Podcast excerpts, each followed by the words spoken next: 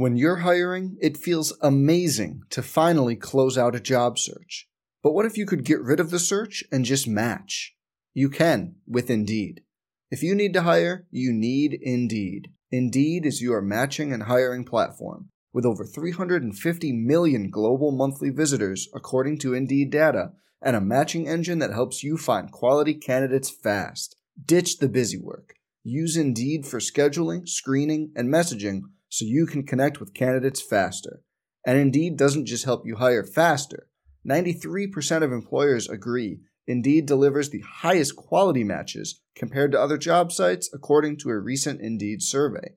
Leveraging over 140 million qualifications and preferences every day, Indeed's matching engine is constantly learning from your preferences. So the more you use Indeed, the better it gets. Join more than 3.5 million businesses worldwide that use Indeed to hire great talent fast. And listeners of this show will get a $75 sponsored job credit to get your jobs more visibility at Indeed.com slash BlueWire. Just go to Indeed.com slash BlueWire right now and support our show by saying you heard about Indeed on this podcast. Indeed.com slash BlueWire. Terms and conditions apply. Need to hire? You need Indeed. Hey, it's Kaley Cuoco for Priceline. Ready to go to your happy place for a happy price? Well, why didn't you say so? Just download the Priceline app right now and save up to 60% on hotels. So, whether it's Cousin Kevin's Kazoo concert in Kansas City, go Kevin, or Becky's Bachelorette Bash in Bermuda, you never have to miss a trip ever again. So, download the Priceline app today. Your savings are waiting. Go to your happy place for a happy price. Go to your happy price, Priceline. This is the Sooner Sports Podcast, your all access pass to Sooner Sports. The Sooner Sports Podcast is presented by Allstate. Are you in good hands? And by Riverwind Resort. Riverwind Resort, the place to be. Oh, mama! What a play! Now, here's your host, Chris Plank. All right, welcome into the Sooner Sports Podcast. My name is Chris Plank. We call our early week edition the game plan. Let me go ahead and tear down the fourth wall here, if you will, because typically we tape our Tuesday podcast early on Monday. Usually it would be either after my show or at some point when Toby is free and clear. But with the excitement over the NCAA women's basketball selection show, we decided to wait until after the field was announced. And you know, we knew there was a good opportunity that the Sooners could potentially be left out, but for the 19th straight season, Oklahoma is back in the big dance. That's right. The Sooners women's basketball team receives a 12 seed, and they're in the NCAA tournament. There was a little bit of doubt that the Sooners might not make it, but yet here we are. They were one of the last eight teams under consideration, and something that uh, honestly I had never seen the NCAA selection committee do before. They had released eight teams that were battling for four spots. The Sooners were in that group of eight. They were the second team from that group of eight that ended up getting selected, and they will head to College Station to face number five DePaul at 11 a.m. on Friday. So the Sooners are in, and you might say DePaul sounds familiar. Yeah, these two teams have put on some incredible matchups the last couple of times when they've played each other. As a matter of fact, saw this uh, saw these numbers on our buddy Tyler Palmateer's Twitter feed, and of course, Ty, a I guess you could say a regular here on the Sooner Sports Podcast. The last two times OU and DePaul played included November of this season. It was a 111-108 loss by the Sooners in overtime. And then these two teams also met in the 2014 NCAA tournament, and DePaul won that game 104 to 100. So the Sooners 16 and 14 on the season are in. Congratulations to coach Sherri Coale and the Sooners women's basketball team. They're in.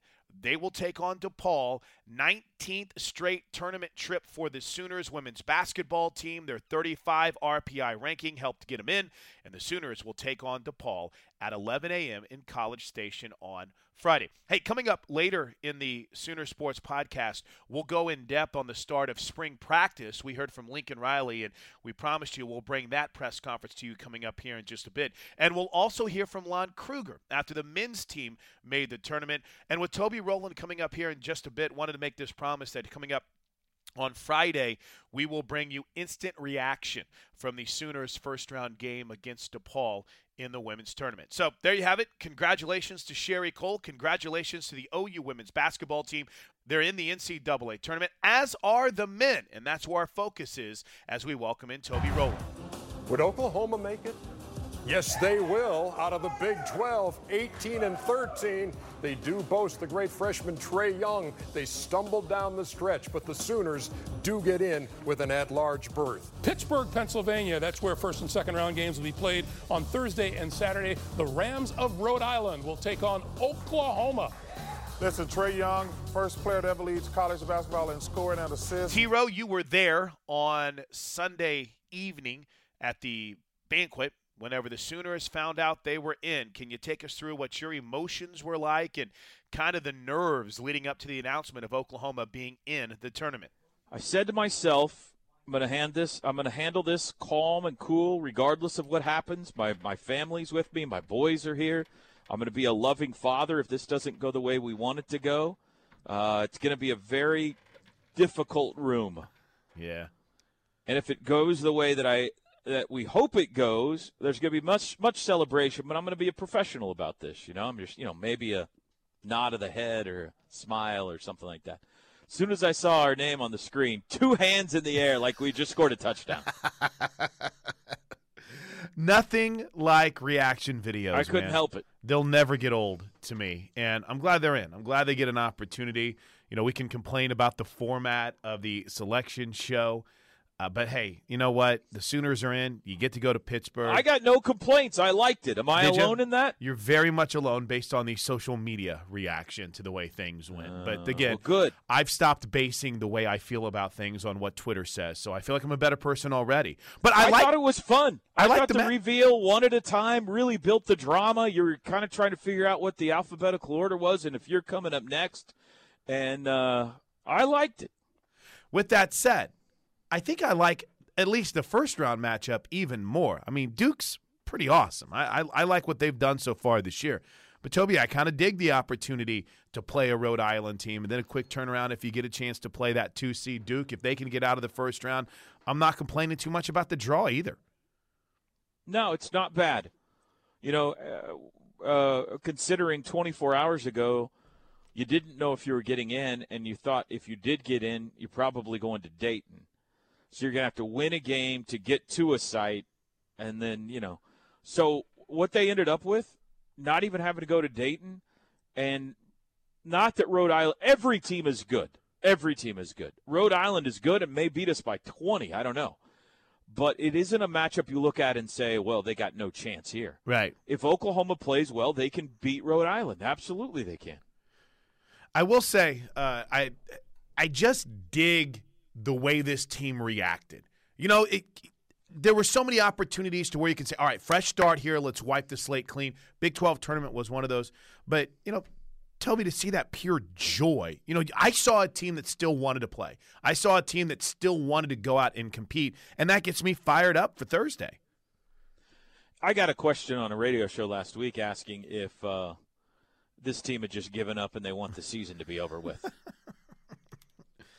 and I said, I mean, you got to be kidding. I mean, I know that the play on the court has not been inspiring of late, but if you honestly think that these young men, coaches, everybody who worked their whole lives to be able to play Division One college basketball and a Yep. shot at the NCAA tournament and only get so many shots a year uh, to play college basketball, something they've dreamed about, that they just want it to be over with, then you're completely out of touch. they are trying every trick in the bag to figure out how to turn this around. They're desperately trying to figure out how to get their mojo back. Players, coaches, everyone involved.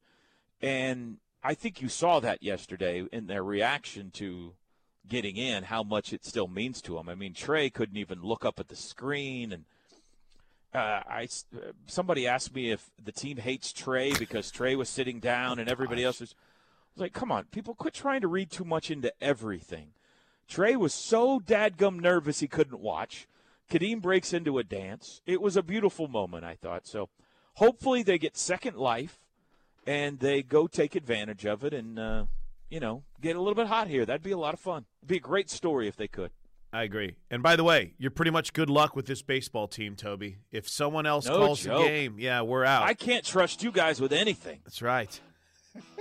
Just send me over. Never softball. mind. More than I think about it. We can't have Plank or Chad calling the game. Great stuff there from Toby. Toby will be in Pittsburgh, obviously, with the team calling Thursday's game. He'll join us for Friday's tailgate to hopefully recap the first round win and prepare the Sooners for the winner of that 2-15 matchup in the second round, likely a showdown with Duke. And as you might imagine, Lon Kruger was with a couple of his players, including Trae Young, and the excitement was palpable. I mean, this was a team that knew that they were very much on the bubble, but when they got in, it was exciting for Coach Kruger and this entire team. Here was their post announcement press conference from Sunday evening. Excited for the guys. Uh, obviously, uh, great respect for Rhode Island, how good of a year they've had, and uh, know, uh, know how tough that will be. What were those moments like right after Ohio State popped up and you knew the next one was going to be y'all or it was going to be nothing? Uh, I mean, it was a. I mean, um, uh, I mean, words can't describe. I was, I was, uh, I was nervous, um, very anxious, um, to see if if our name was being called. Um, I've been very comfortable throughout this whole week with this process until the last minute and a half um, of the selection. But um, once they called our name, I mean, all my my emotions just let go. So um, I'm very fortunate that they, I mean, that they chose us, and I think they, they did it the right way. You, Khadeem, as a senior, you've been through this process before, but it wasn't done quite this way with the alphabetical, so you knew exactly the moment where they were going to do it or not do it. What was it like for you compared to other years? Um, it was a little nerve wracking, you know. Uh, just just up there, just looking. All right, in. All right. Oh, all right. Here we go. So it was it was nerve wracking for sure. Um, eh, I'm glad that we got to do it my senior year. Uh, I'm glad that we got into the tournament. Um, but we're not satisfied with that, so we're just gonna get ready, ready for a, a good Rhode Island team. Trae, just to go to the tournament, that's a big part of what you came here to do. How's it feel? Uh, I mean, it feels amazing. I mean, like Dean said, I mean that's that's how you, you, you want to end your season and being in the tournament and having a chance to win it all. I mean, everybody's six uh, zero and zero now.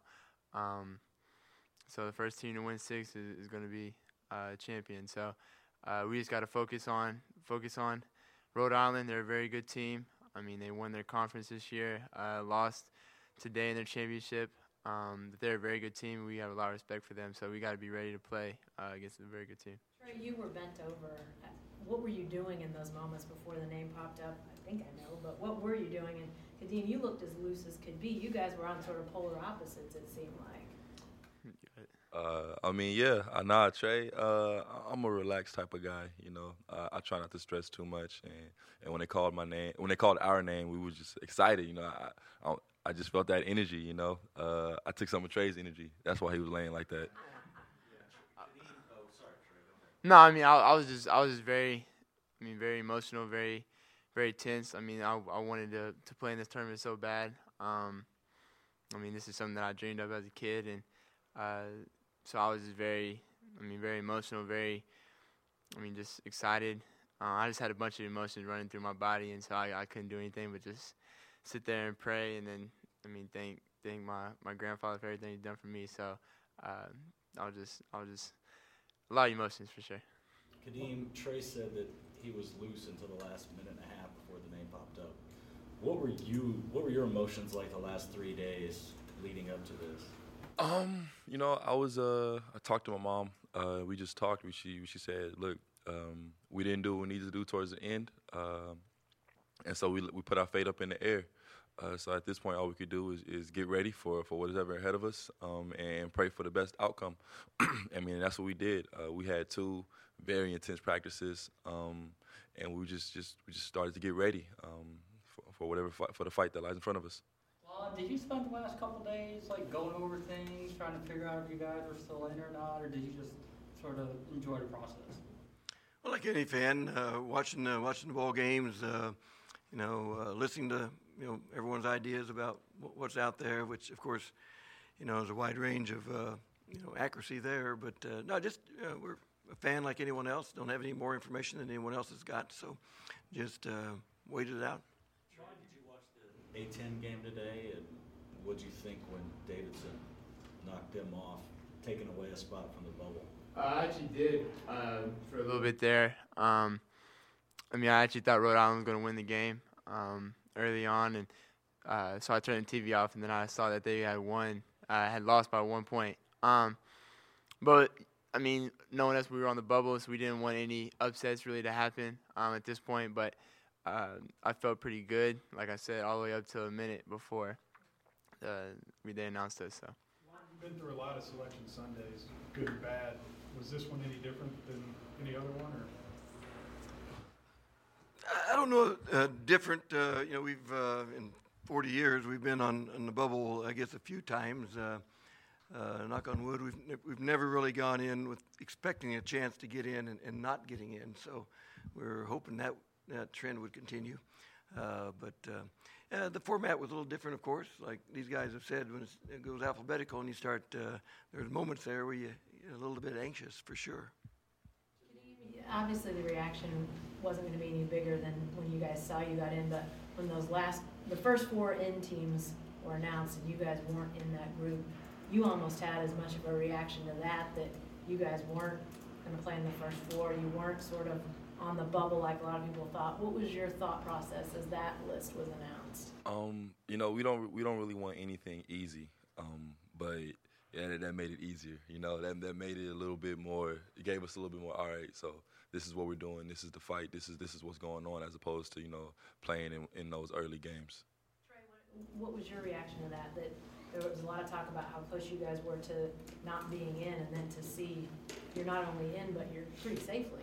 Yeah. Uh, you, I mean, you, you didn't want to be in those those uh, those two games before the the the real thing started. Um, but we knew we had a, a, chance to do that, an opportunity to do that. Um, but I mean, we we were happy that we didn't have to.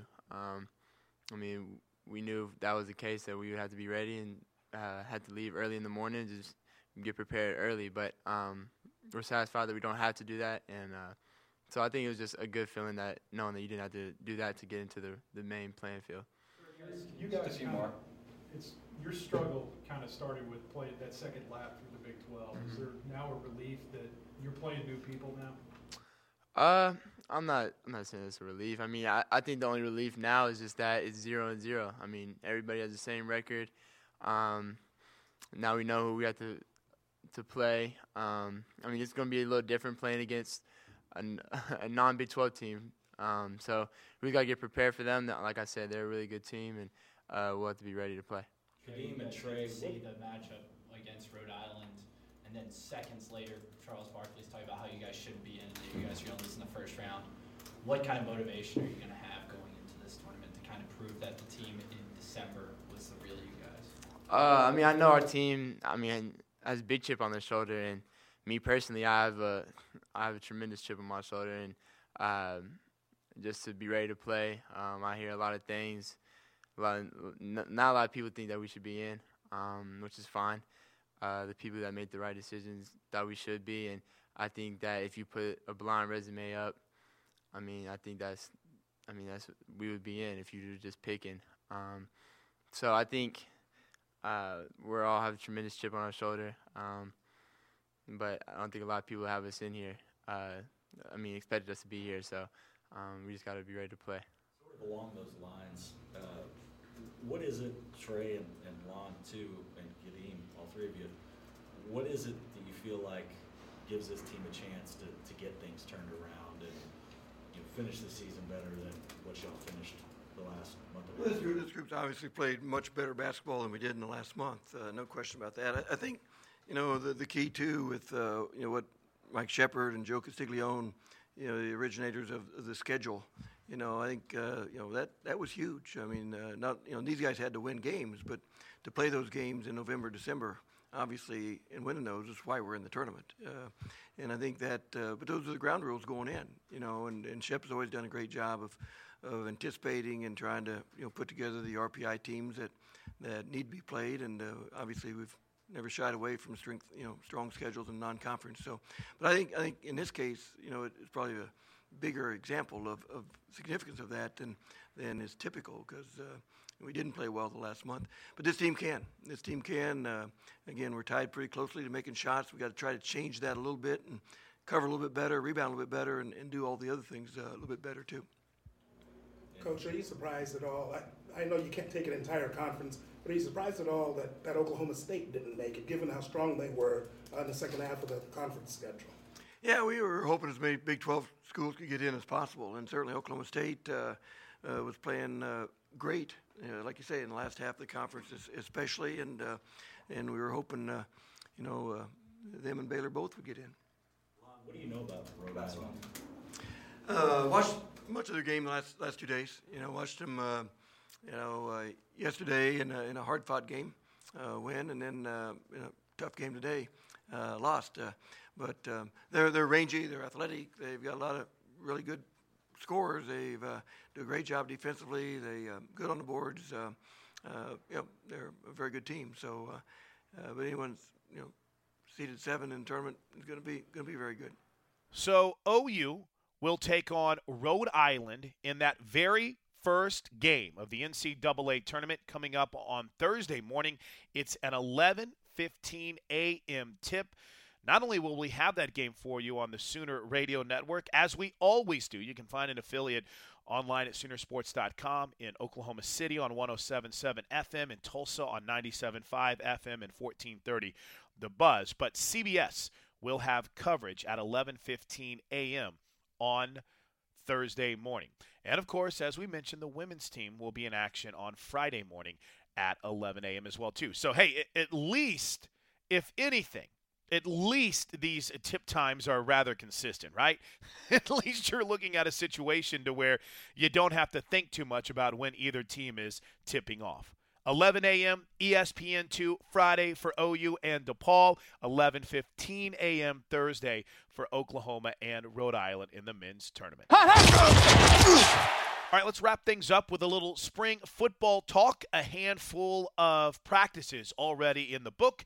Lincoln Riley gave us a primer on Thursday. Been a you know kind of an exciting time. Been a while since we, we got together, so I uh, wanted to get a chance to, to come and visit with you guys here, leading up into our, our spring practice. Uh, it's been a been a great last several weeks. Our guys have been in the middle of a pretty rigorous off-season program. Uh, I think you could see the team adjusting to, to Coach Wylie uh, and his staff and strength and conditioning. I've been really really pleased with what we saw uh, as far as the development of our team uh, development of uh, the mentality starting to creep in a little bit with this team. Uh, young guys starting to, to catch up to what to where we want to be. Older guys making some jumps in the weight room from a strength and conditioning perspective, and uh, we we've been through just finished this week a, a, pretty rough week of what we term coaches stations. It's a uh, it's a physical test certainly, but definitely a mental toughness test too, which I think you're your strength coach is certainly a big part in building. So I, I like the direction of our team right now.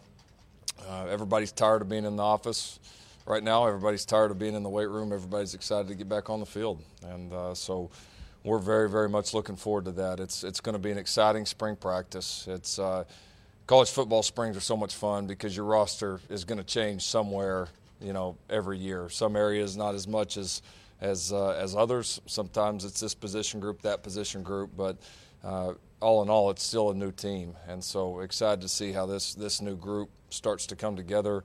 Uh, got a ton of position battles that, that will get underway here this spring that are going to be a lot of fun to watch.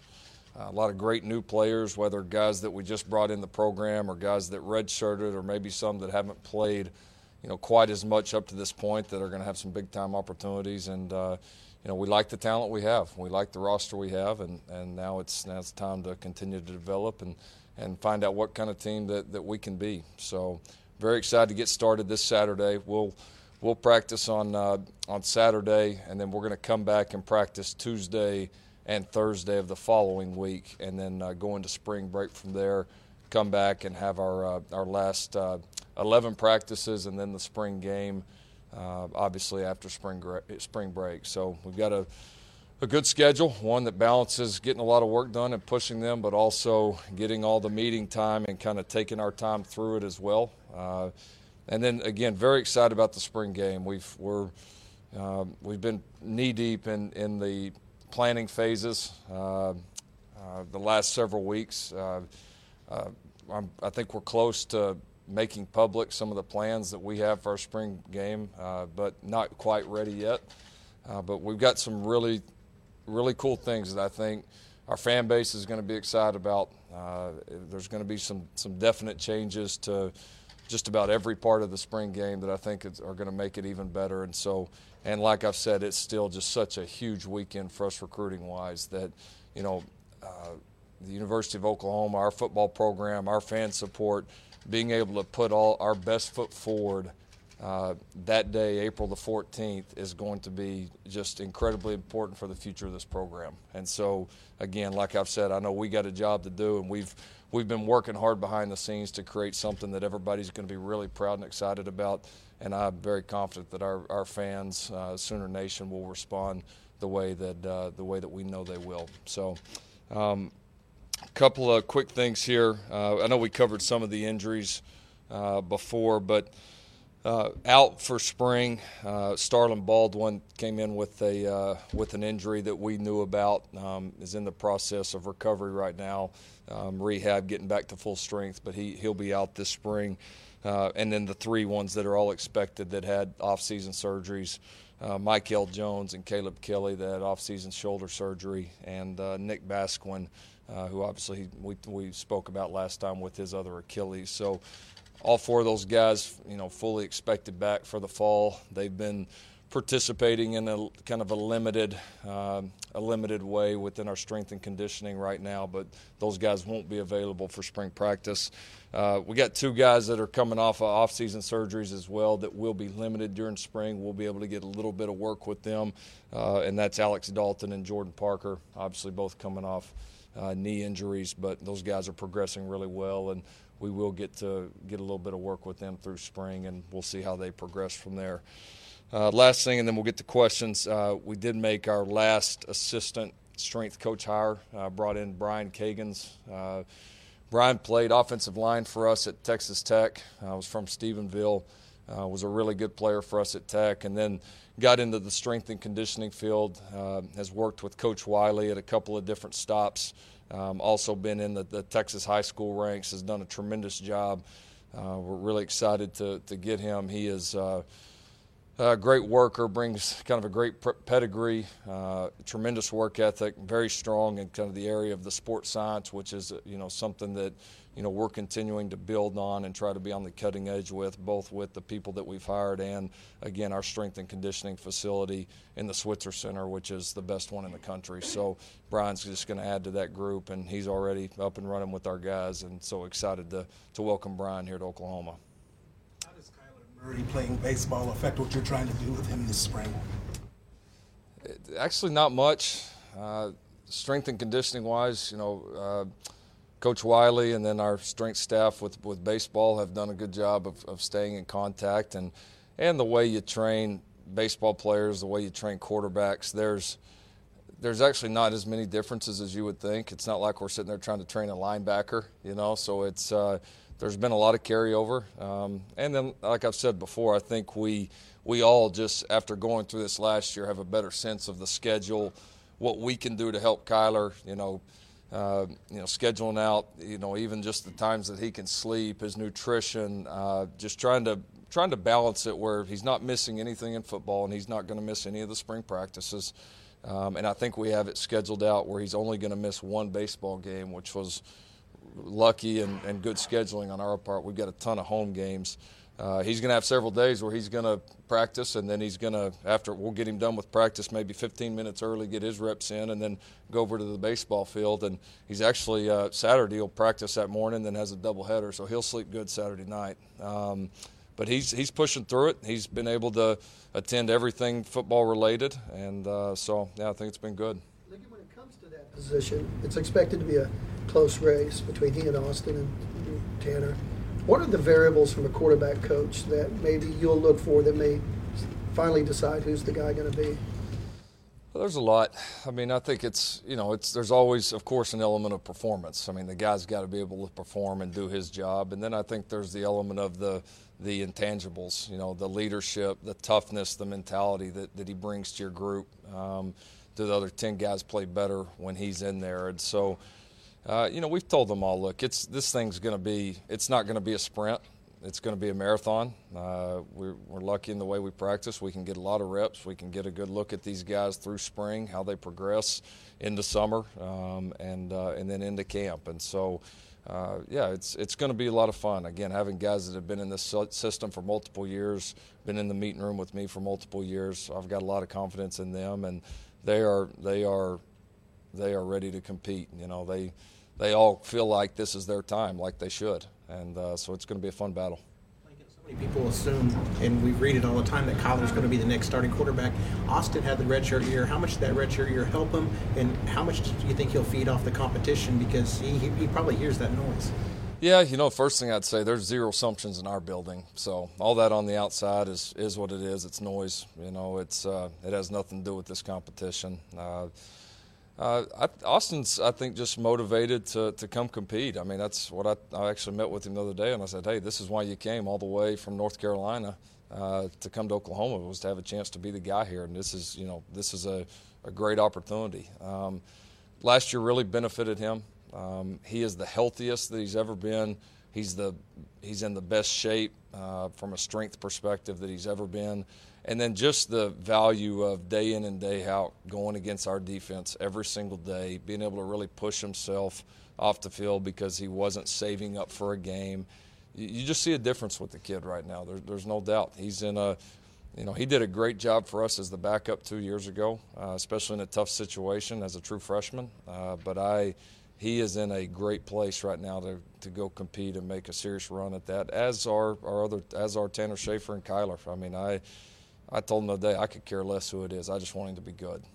Like Austin and Kyler, they have seemingly pretty different skill sets. Mm-hmm. How, how, does that change things for you in the spring, where it seems like at some point you kind of got to tailor this to one guy as opposed to the other? Yeah, I mean, I, I think our system has enough versatility to it that as you, as you get to the guy and you, you narrow it down a little bit, that, that we can get there. I think the most important thing right now is getting the right guy. You know, I think that's more important than trying to worry too much about individual skill sets right now. I mean, we, we've got our base things that we're going to do year in and year out, and, and whoever it is, and regardless of what skill set he has, he better be good at those. If not, he's not going to be the guy, so we don't got to worry about tailoring anything to him.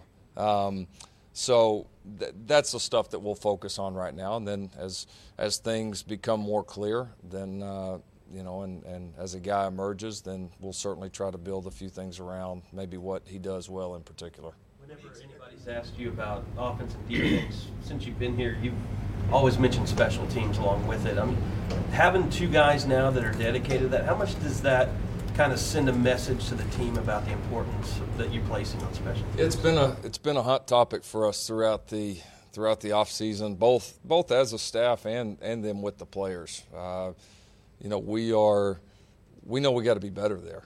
I mean, that's that's that's the bottom line. And there's things as players that we have to do better. There's things as the head coach that I didn't do well enough, you know, in the first year as far as you know, making sure that you're giving special teams guys, you know, enough time, making sure that you're helping with the overall organization, giving the guys that are working on the different teams uh, enough tools to get done what they need to get done. And so I think we all looked at it and said, hey, you know, we don't feel like we're really far off in any area, but we also feel like that, you know, coaches, players, all of us, we all got to take a big step forward there. And so, yeah, bringing Shane in has been has been great for that. He he and Jay have worked very well together. I think we've got a you know pretty good plan going forward uh, of of how we want to do it. We're going to test run a few things in the spring, and then uh, certainly settle in going into going into the fall. But I, I feel great about it. You know, I think we've got a team that's going to embrace it. I think being able to split those guys up where they can really focus in on a few areas and then also continue to make big contributions to us offensively was kind of the, the whole plan when we first thought about hiring Shane. And uh, so I've been really happy with the progress, and it'll be a big point of emphasis during spring ball. How, how do you want to see that kind of manifest itself? I mean, is it just creating chaos on special teams with blocks and returns and? Well, there's yeah, I yeah, I mean, I think sometimes people always associate well a good special teams like only blocks kicks or has. There's also being solid and sound too. There, there's that element, and, and I think there's going to be different situations throughout the year where you're going to have to be able to do both. Where sometimes sound is the best thing to help us win this game. Sometimes being aggressive and going making a big play is going to be the best thing to help us win this game. So just like on offense or defense, I think you have to be able to do both. Plan for Austin Seibert this spring? I know in the past he's been more limited in spring. He's focusing on specific elements of the kicking game. Mm-hmm. What do you guys have in store for him this time around? Yeah, uh, in a little bit of a different place with him, I feel like than we were last spring. Uh, I, again, I think you know Jay, our guys, Austin, they all did a really nice job with his just overall preparation from spring ball on throughout the year last year. That, and I think he was just he was much more productive in all the areas combined. You know, and had obviously had a great year for us. So. Uh, I think we're in a little bit better position to continue to work him at all the different areas. The thing that we've got to continue to be careful of is, you know, just not again not overworking him. Uh, but he's in a, I think, a position where there's just there's not one glaring area for him. I think it's just finding a few things in each of the each of his jobs to continue to improve out, and that'll be the aim this spring. Fair to expect from Kennedy Brooks this spring?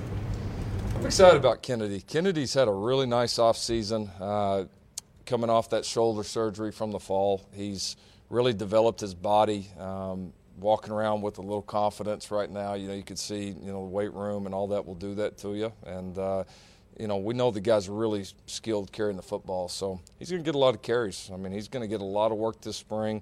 You know, we're going to work him a lot. We're going to work T.J. Pledger a lot. Uh, uh, we'll work Marcellus Sutton a lot, and then certainly, you know, Rodney and Trey are going to get their fair share as well. So we've got a good group there, uh, but really, you know, didn't get to see a ton of Kennedy in the fall because we made the decision to have the surgery pretty early. So I'm really excited to see what, what he can do, and, and just with all this uh, with this full off season under his belt right now. You're not just replacing the guy behind center; you're also replacing the center. Yeah. What are the dynamics of going through both those changes at the exact same time? That's an interesting question. Um, there's it'll, it'll be different. I mean, there's no doubt about it. Those are the two guys that, that control the most of what we do on the field, and uh, you know, it's it's kind of the situations are different though. You know, where the quarterback battle, you've got pretty, you know, guys with that are about the same age that are relatively close in terms of experience. Where the center battle is about as different as it could be. You know, we were so fortunate to be able to redshirt, you know, Jonathan Alvarez. We, Bill and I looked at each other like when we first thought of the plan in August, we're like, there's no way in hell that's going to happen. You know, there's no way we're going to be able to get through a whole season with a center and him not be nicked up. I mean, especially in today's day. I mean, the helmet pops off one play. If the helmet would have came off one play in the Rose Bowl, we'd have had to throw Alvarez in. I mean, so you just the chances of it happening were so low. So anyways, we get to this point. So we've you know we've got him. He's played a ton of ball for us. You know, ton of experience in our system. You know, one of our leaders there. Uh, he's going to definitely be a factor. And then, you know, Creed, we were also close to playing as well. I mean, he is just so talented and uh, really, I think, grew throughout the year. We were able to rep him a lot during the year, even when we were still hoping to redshirt him, um, and rep him a lot with our with our first and second group. So he's had almost like a year's worth of practice, even though he actually didn't play on Saturdays. So it's going to be a great battle. I mean, it really is. Those two guys, they both get after it. Uh, they are the, the young, talented guy that's hungry to get on the field and kind of the veteran that's wanting to, you know, kind of have his last great year here. And so it's going to, it'll be a fun battle to watch. It's not many people have one good center, and we, we got two. And uh, so that's a, a big time luxury guys went to a college football playoff your first year here. Then you kind of went through a leadership void going into your second year when you're offensive coordinator.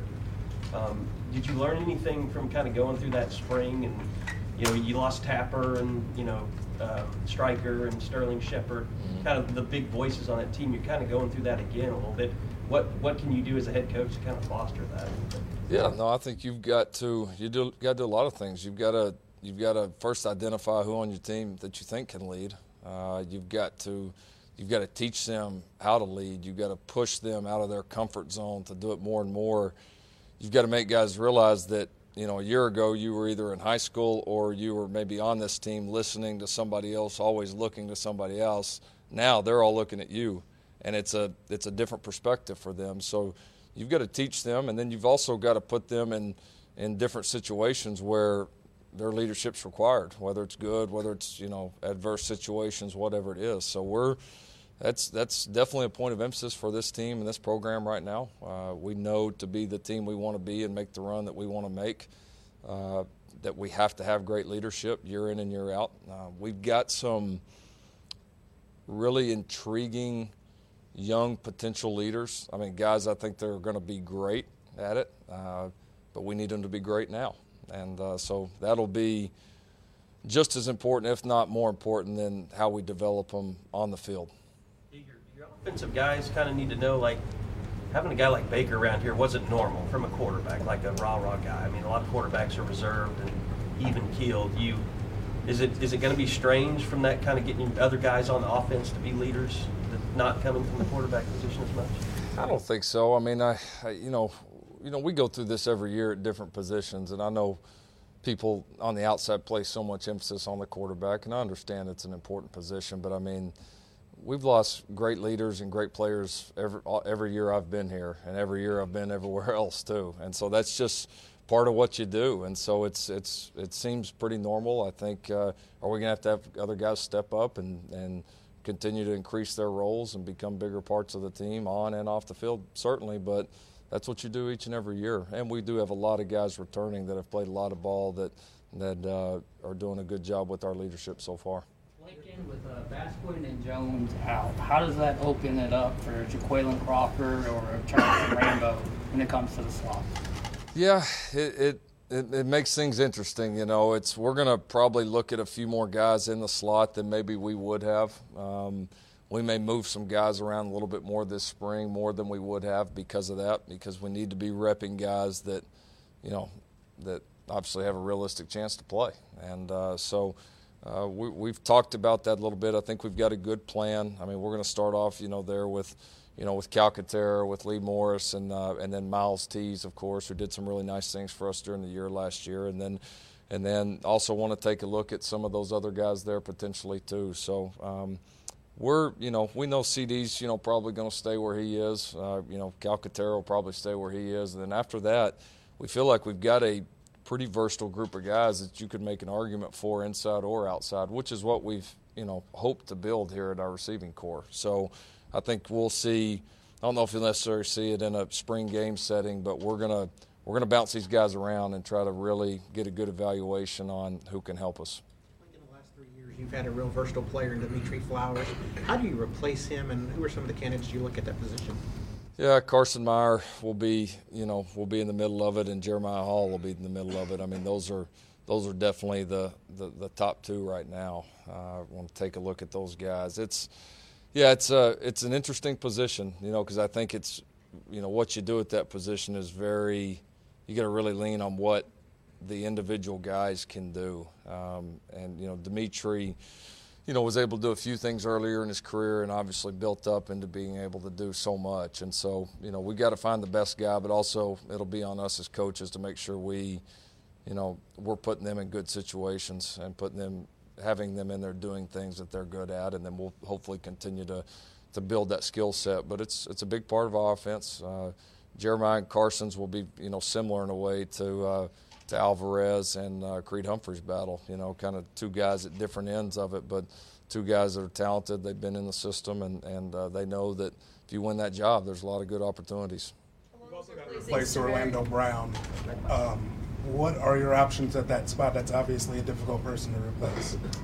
Yeah, we've got some pretty good options. You know, I mean, I think you know we've got two two guys that have played you know a lot of tackle here. Uh, and you know obviously Bobby Evans I mean is going to be a factor. Uh, you know, we would hope to be able to leave, uh, you know, Dru Samia inside. You know, he's really played so well for us at guard there the last couple of years, but we all know he started, you know, for a whole year uh, as a right tackle, as a as a true freshman as well. So I think. I think there's that option, um, but we're gonna we're not gonna start that way. We're gonna give, you know, Adrian Ealy, uh, Quinn Mittermeier, Erik Swenson. Um, you know, we'll get uh, Bray Walker, uh, Daryl Simpson here in, in uh, uh, this summer. So we're going to give those guys a first look, and if we had our way, one of those guys would would take over that other tackle spot. And uh, so that that's going to be the first crack at it. And then uh, if that's not where we're where we're best, then we'll we'll make some moves from there. Looking down the road and with Kyler, are we past the age where a, a player could um, play professionally in baseball and football?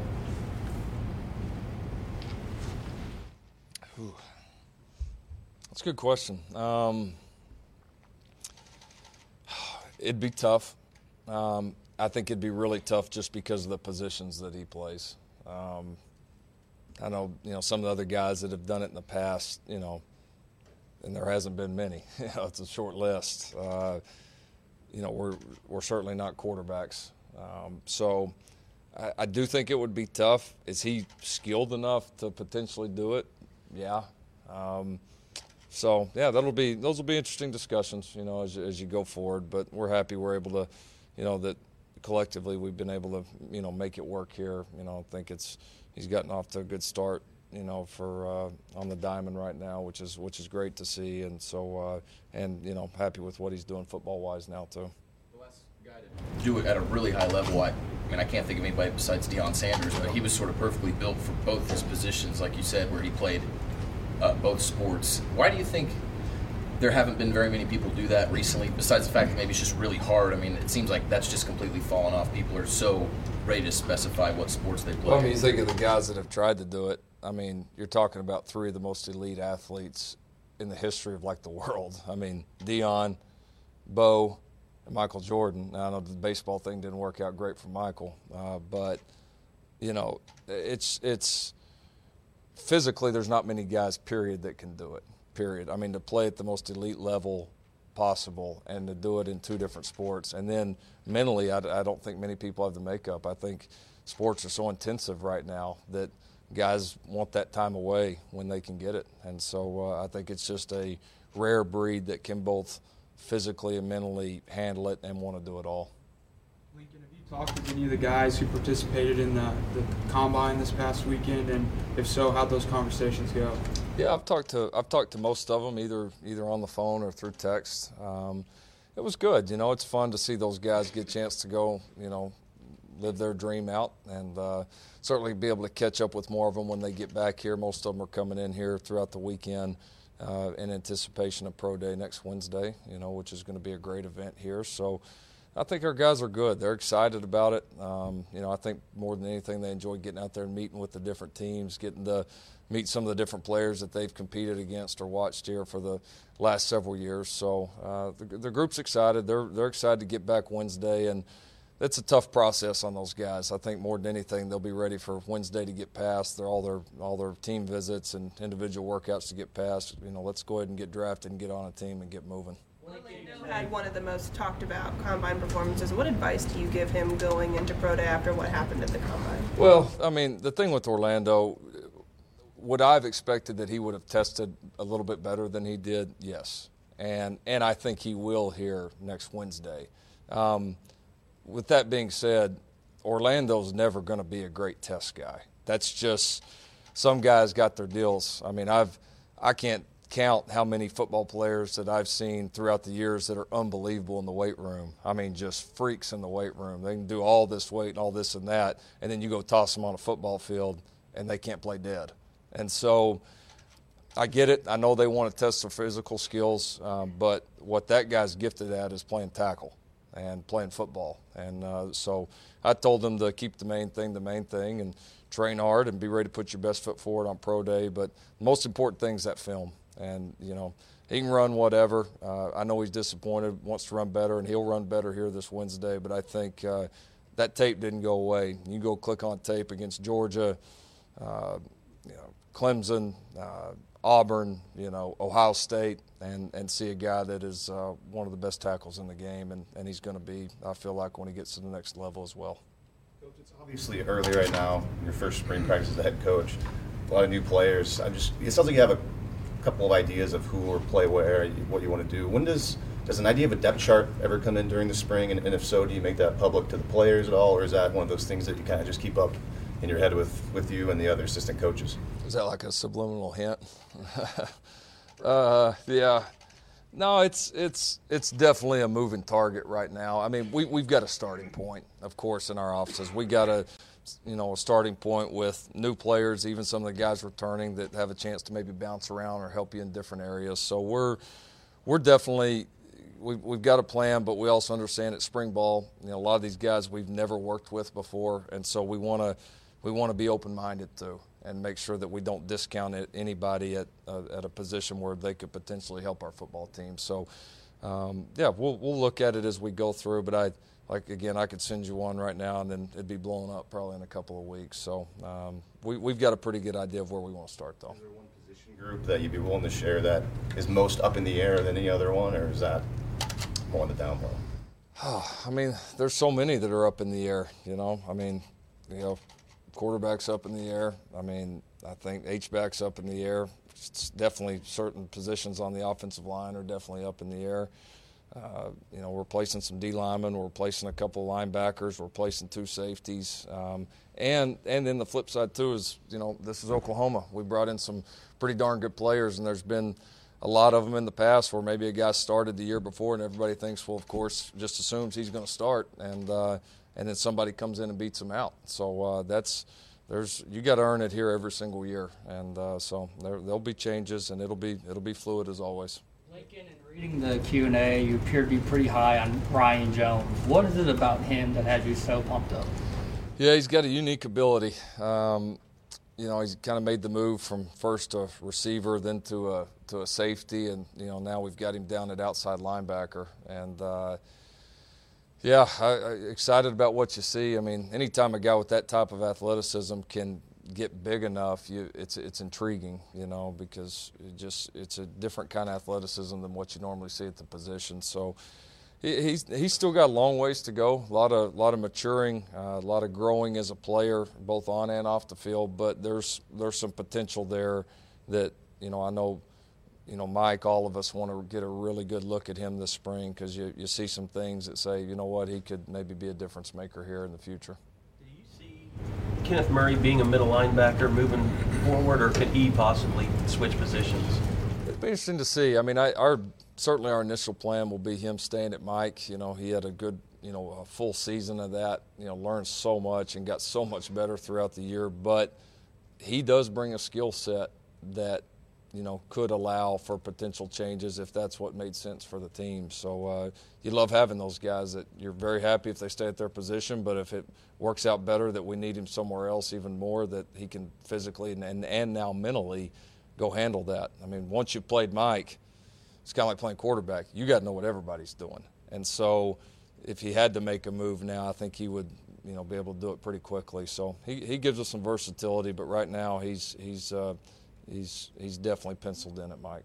Lincoln, you talked about Kennedy Brooks. It Seems like a guy on the other side that's in the very same case as Levi Draper. How's, how's he looked heading into the spring? Similar to Kennedy, you know, he's his you know kind of got some confidence back. You know, those those guys get in here and, and have a surgery and out for a whole season. You know, it's it's hard on them. You know, and now he's he's back full go in the weight room. He had a great kind of conditioning session with us here this last week. Uh, we're going to give him a great shot there. You know, with Emmanuel Beal being gone, going to work him a lot at that will linebacker position, and he's going to have a, a, really, really good run at it. So uh, he's put on some weight. You know, speed's back. You know, he he he looks good right now. He's definitely, I'd say, one of the guys I'm definitely, you know, very interested to see uh, as far as what he does this spring. How hands-on is Bennie, and his, uh, or maybe how's he different from uh, Jerry Schmidt in the past because his seems like uh, just by watching his Instagram, super active himself in there in, the, in that weight room. Yeah, I don't know that I compare. I mean, they're both guys that are at the top of their professions, um, but Bennie's Bennie's been great. You know, it's been it's been different for our guys. You know, which you know sometimes that can be good. Uh, I think our team has certainly seen it as a positive. Uh, he's very he's very hands on. He's right in the middle of it with our guys. Um, very interactive. Um, spends a lot of time with them out of the weight room too. You know, he's done a great job. I think of just investing in our team, getting to know our guys, and I think that's one of the bonds of between him and the team, you can already you know see them starting to form even in such a short time. So. Uh, yeah, he's he's been a, a, good breath of fresh air, you know, for the whole program. Uh, I've been really pleased, uh, really pleased. I think he helps bring a, a, great mentality here, which, like I said earlier, I think is so critical for that position. Uh, so, yeah, just, I mean, I couldn't have hired anybody better. You're running out of first. This is your first spring. You're going to ask me here pretty soon. Yeah. yeah. yeah. how, how, much did you keep over the past three years here? What you're doing this spring, and are there a lot of changes? Or are they subtle changes, or is there a lot of differences? Oh, subtle, uh, subtle. I would say the you know a lot of the base core values of the program. Um, a lot of the things you know. Again, I we're in a great place, um, and were things that I've already believed in myself. Um, you know, as far as the way that, that Coach Stoops had it set up. So, uh, probably more subtle changes, but they're you know in each and everything you find a few things that you say, you know what, we're going to do it a little different here for this reason or that reason, and that's just what we think you know this team and this program needs right now. So we haven't been shy about changing those things, and our, our players would probably tell you there's there's a lot. It probably maybe feels like a lot to them, uh, but yeah, I think we're it's a thing that we've really been on the same page with staff wise, and just in trying to identify, not necessarily trying to put our stamp on it, like I've said before, but just what does this program and this current team need right now? What's going to make us the best? And so we've, if we feel like there's a change that can make us better, we've been pretty pretty aggressive about it You have you know time between like the Rose Bowl and the start of spring, and then you'll go into another off season how important has it been for you to kind of establish, um, you know, things for players such as the Grow You and, and, you know bringing people in to talk about career goals and personal growth and things like that? It's been really important. Uh, you know, I thought I thought when all this happened that you know you don't you don't get a job, especially one like the one that I have right now, and especially when you're 33 years old, you don't get that by yourself. I mean, if you if you think you do, you're wrong. I mean, you you got to work hard and, and be in the right situation, all that, but you have to have a lot of people, which I was fortunate that I did. You have to have a lot of people along the way that, that help you and, and help guide you and keep you from screwing it all up. And uh, for whatever reason, I was really just over the top lucky, fortunate, right place, right time, however you want to say it to, to have so many people that helped me along the way. And so now I feel like in this role, that's that's my job now, you know, with these players. And uh, I, you know, I'm obviously still really involved in the football side of it, and, and I'd like to be pretty hands-on in all areas of it. But you know, that's not my most important job anymore. You know, my most important job is when when I promise this mom or dad that I'm going to take care of their son, that I see it all the way through. And so, uh, our staff has really embraced it. It's been our, our, administration's embraced it as far as you know, you know, investing in this area for us and allowing us to do the things that we think are important. And, and our our teams enjoyed it. They really have. We've been able to do a lot of cool things with them that have absolutely nothing to do with football. That have just, I think, really helped prepare them for life now, life after football. Um, so, and it's been kind of a bonding point for us as well. So, uh, it's. Uh, it'll always as long as long as I'm here, it'll be a big part of what we do. Well, there you have it, another edition of the Game Plan here on the Sooner Sports Podcast. On Friday's edition, we'll have a recap of the first round game in the NCAA tournament for the OU men. Uh, we'll get you ready for the first round game. In fact, uh, as the podcast drops on Friday, it'll probably be right around game time. So we'll have tons of information on the OU women in their first round game against DePaul. Uh, softball has a huge trip coming up this week and out to the West Coast in Fullerton, including matchups against Nebraska and the ranked Ohio State Buckeyes. So it's a big weekend for softball. Huge home series for the Sooner baseball team against Kennesaw State this weekend.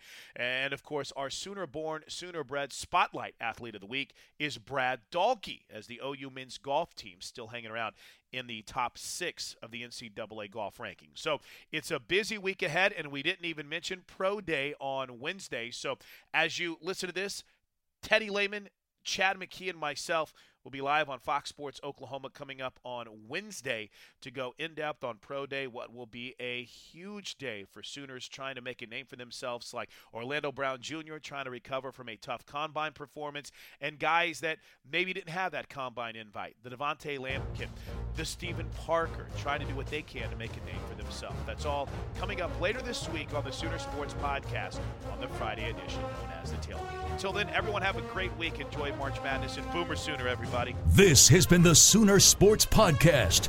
Make sure to get all the latest episodes online right now at Soonersports.tv slash podcast.